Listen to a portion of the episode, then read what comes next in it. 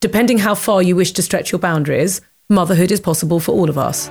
Hi, it's Simone. And it's Danny. The next Mission Baby episode is almost ready to drop. If anyone's struggling to get pregnant, I've got quite an interesting story. Katie Brindle, I ended up with secondary infertility, a huge growing problem now for women. a Chinese medicine practitioner for over 20 years, We're all sitting around this table because of all our personal situations, which drive us to actually want to help people. And when you go to service of others, you go to a very high spiritual place. I recently had a consultation. It was seriously profound. If you're in a negative cycle, as I have been myself in many occasions, one thing you have to do is go to a plan. Make a plan and stick to the plan.